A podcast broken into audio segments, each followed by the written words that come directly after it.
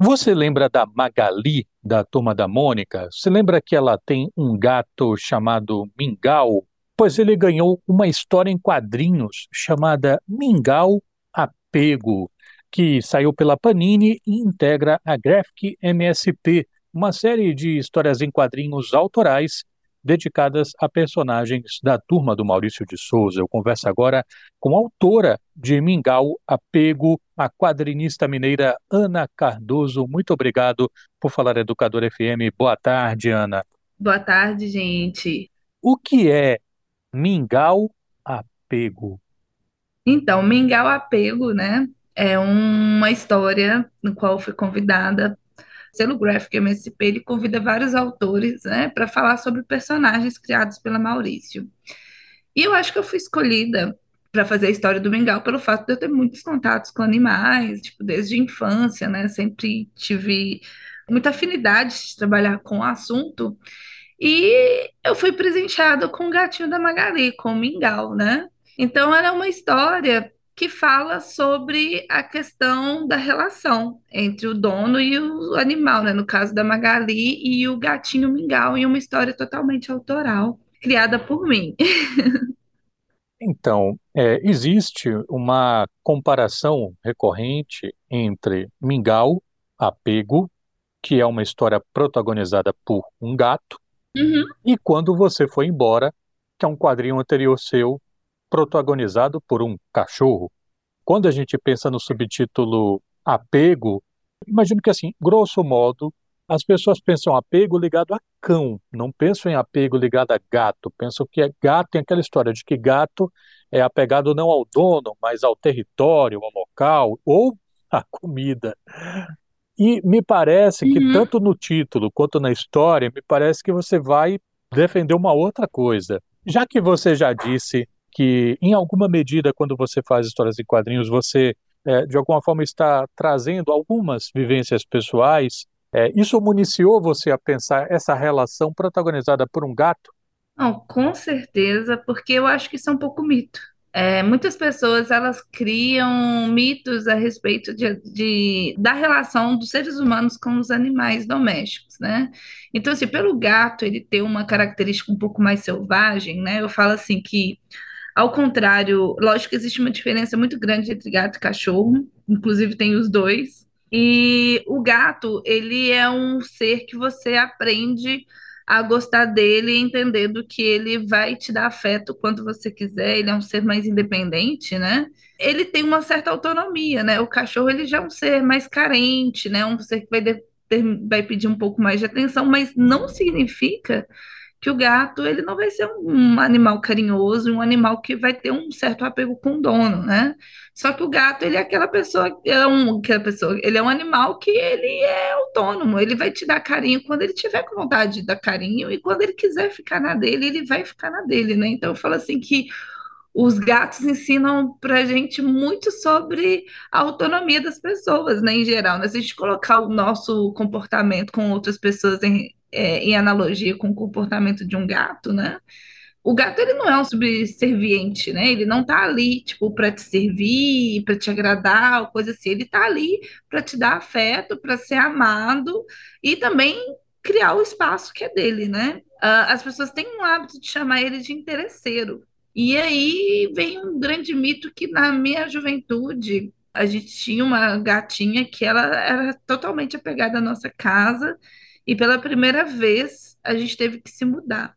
E nessa mudança, a gata, a gente levou ela para outra casa e no mesmo dia a gata fugiu.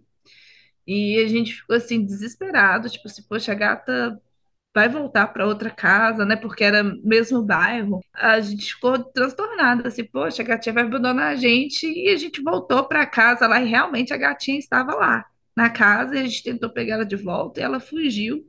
E aí minha mãe falou assim: é isso, ela vai ficar com a casa e tal. É, se ela quiser voltar, é perto, talvez ela vai encontrar a gente. E a gente já estava meio sem essa esperança, justamente por esse mito, assim, que o gato gosta da casa e não do dono. Tipo, não deu três dias, ela estava miando lá na nossa janela, sabe? Da casa nova, e se adaptou e ficou, e, tipo, morou muitos anos lá com a gente, né? Então, o gato, sim, ele tem uma certa afinidade ao dono, ele tem um apego, sim, porque, por exemplo, a gente viaja, deixa os bichos sozinhos, os gatos até passam mal. né? Mesmo sabe, se vir alguém aqui para alimentar, para tirar o cocôzinho da caixinha de areia dele, o gatinho ele tá ali presente, querendo sua atenção, né? Então, assim, é, é lógico que ainda existem esses mitos, né? Mas eu acredito que tem muito a ver, é tipo de pessoas mais antigas, né? Que antigamente eu percebo que hoje os animais Lógico, né, que sempre foi assim, mas hoje é com mais frequência, os animais eles fazem mais parte da nossa cotidiano dentro de casa, né? Minha avó, tipo, o pessoal mais velho, eu percebi assim que é, eles tinham os animais de estimação, mas era um animal muito limitado ao quintal, né? Então ele era um animal mais livre, um animal que você brincava ali no quintal, colocava uma ração e ele vivia livre ali e tal. Agora hoje os gatos dormem com a gente na cama, né? Então assim eles têm uma relação mais próxima com os donos, sim, e eu acho que essa relação é um cultivo, sabe? A gente vai cultivando essa proximidade com os animais a partir disso, eles enxergam a gente como família, como talvez, o, o, eu fico brincando assim, né, que os gatos aqui em casa, parece que eles me enxergam como se eu fosse uma gata gigante que vai lá todo dia, alimenta eles, vão lá, pega ronrona e ainda de manhã vai lá me acordar para pedir, para pedir comida, né? Tipo assim, ela é minha mãe, entendeu? Eu estou conversando com a Ana Cardoso, ela é quadrinista mineira e assina Mingau Apego, que saiu pela Graphic MSP, um selo da Maurício de Souza Produções, que é, propõe quadrinhos autorais, quadrinhos especiais para diferentes personagens da Turma da Mônica. O Mingau é um gato, óbvio, mas você dá ao, ao gato é, recursos expressivos, né? Então, tem vezes em que o quadrinho é mudo, ou seja, não tem diálogo, então ele se expressa justa, puramente pelo, digamos assim, pelo gestual, pelo, pelas expressões que você dá para o gato. E tem outras vezes em que você usa o recurso da palavra. Por exemplo, numa sequência que eu acho muito interessante, quando o quadrinho abre, você faz um plano geral para mostrar de cima os telhados da rua da, da, famosa Rua do Limoeiro, onde vivem os personagens do Maurício de Souza. Ele vai apontando que ele conhece aquela região toda, né? Como é que você é, estabeleceu aquilo que o Mingau poderia se expressar por meio dos próprios gestos e aquilo que você sentia que precisava da palavra para ancorar o que você pretendia que ele dissesse? Eu acredito, acredito não, né? Isso já é estudo, né? O gato é um ser muito territorialista, né? E eu não vou saber citar agora o, o estudo, né? Mas eu acessei ele na época que eu estava criando o roteiro para entender mais sobre o comportamento dos gatos. Por exemplo, né? Hoje a gente tem um gato aqui preso com telagem na janela, né? Mas o gato que geralmente tem acesso à rua e ao bairro, ele tem uma memória, tipo como se fosse um mapa mental de tudo que acontece no bairro e onde que são as casas de quem e, e eles realmente caminham muito, né? Tipo, se os gatos, eles são exploradores naturais, né? Eles são curiosos. Inclusive, ele sabe, ali eu posso ir, ali eu não posso ir, aqui é seguro, aqui é legal para tomar sol.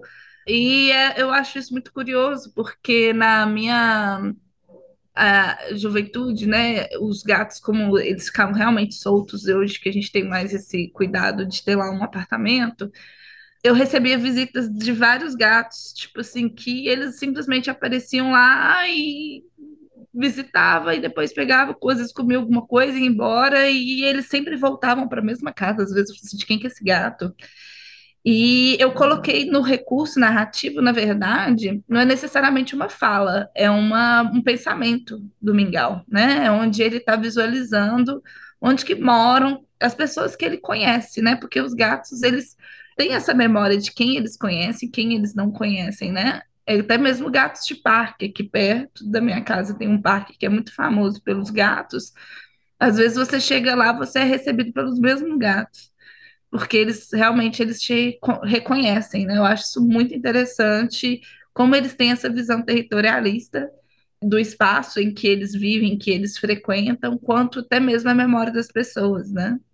Ana, eu entrevistei anos atrás o Rafael Calça e o Jefferson Costa, autores do quadrinho Jeremias Pele, que depois teve uma sequência, né, Jeremias Alma, mas na época foi sobre Jeremias Pele que nós tratamos.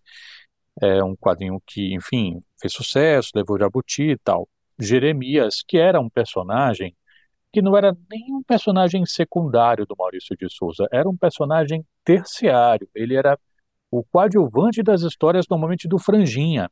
Uhum. Rafael e Jefferson disseram que havia uma coisa de muito estimulante em tratar de um personagem que não tinha sido muito elaborado nos quadrinhos recorrentes da Turma da Mônica, porque isso dava a eles mais liberdade para pensar até na composição de uma personalidade para este personagem, né?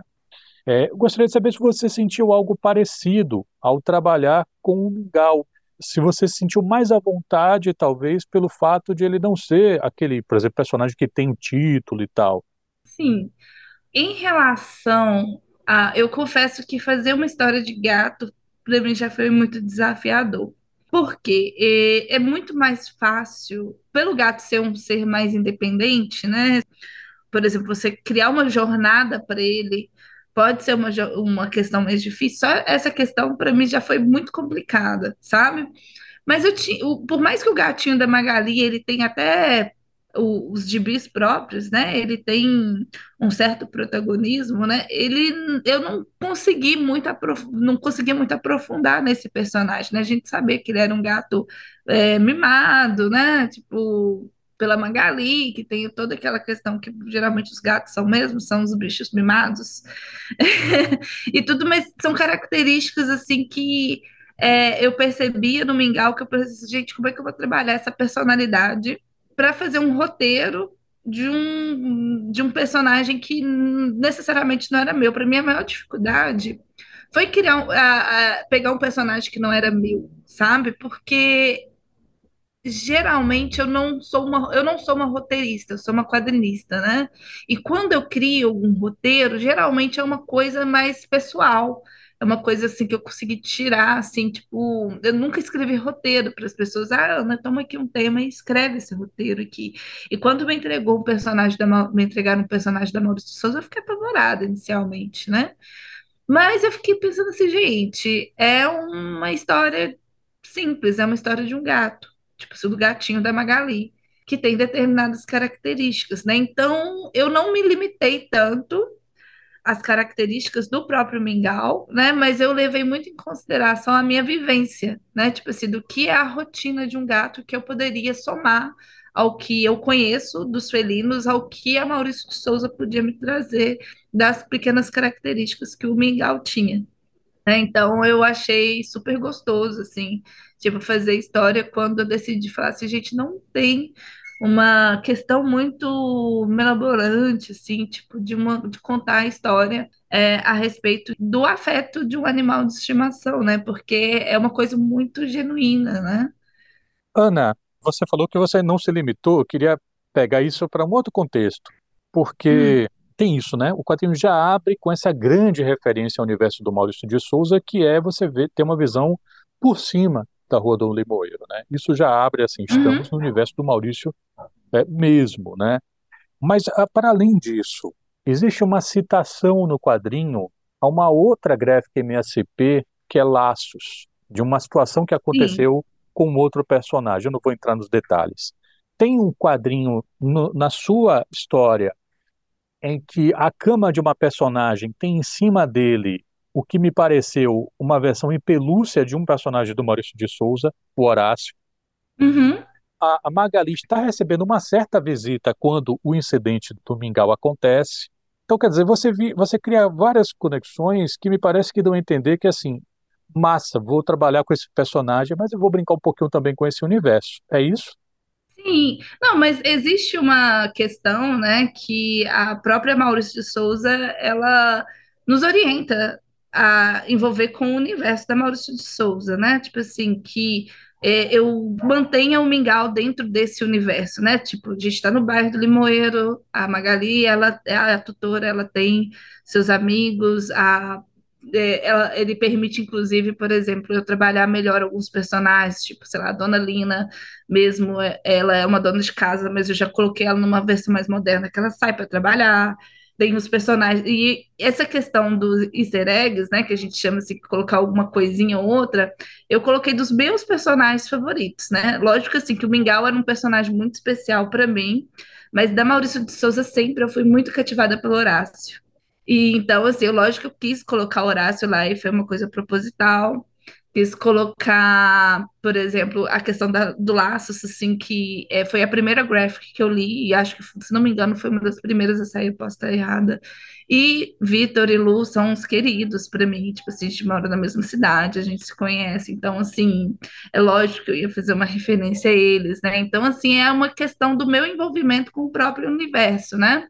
Apesar que a gente é orientado, mas por que não colocar a, aquilo que faz sentido para mim e até mesmo poder alterar algumas coisas que eu também não concordo tanto, né? Tipo assim, que, por exemplo, que eu entendo que também a Maurício Souza ela foi criada em um outro contexto, uma outra época, né? Então, assim, por que não modernizar um pouco, né? Maravilha. Deixa eu só fazer uma adenda aqui ao que disse a, a Ana, né? Porque ela citou o Vitor e a Lu são os, os irmãos Cafage, que fizeram a trilogia, né? Lições, Laços, Lembranças, e Ana tá certíssima, né? É, é, Laços foi um dos primeiros, acho que veio logo depois do, do primeiro quadrinho do astronauta, né? Que foi o, é, o inaugural. Sim. Acho que logo na sequência vem o, o quadrinho de Lu e de Vitor. Bom, para finalizar, já porque o tempo urge, e a nossa entrevistada vai sair para levar o cachorro no veterinário, porque ela é uma pessoa de pet e é responsável com seus pets. Então, para não atrasá-la, eu só vou fazer uma última pergunta. Depois de Mingau Apego, o que é que vem por aí na carreira de Ana Cardoso?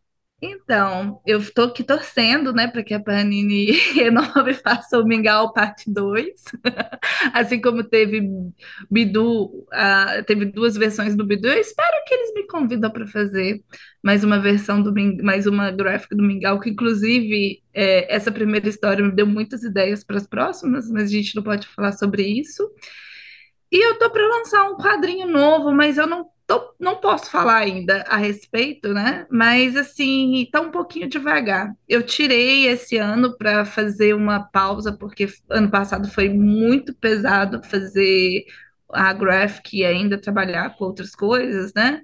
Então, esse ano eu tô focando muito é, em, em, tipo assim, trabalhar como freelancer mesmo, né? Mas ainda assim, aos poucos já estou retomando a minha produção, estou conversando com editoras, mas infelizmente a gente não, por questões contratuais, né? A gente não pode falar muito até a obra estiver pelo menos semi-concluída, né? A gente não pode falar muito a respeito. Maravilha. Quem quiser saber mais sobre o seu trabalho, te acompanha onde, Ana? Sim, eu tenho meu Instagram, que é o Ana Cardos, né? Como se fosse Ana Cardoso, mas sem o ozinho, underline arte, onde eu posto mais sobre os meus trabalhos e o que está acontecendo, se eu for estar em alguma feira. Maravilha. Muito obrigado, Ana Cardoso, quadrinista mineira, autora da história Mingau Apego, que saiu pela Graphic MSP. Sucesso, saúde para você e para os seus, Ana. Obrigada, eu que agradeço, viu?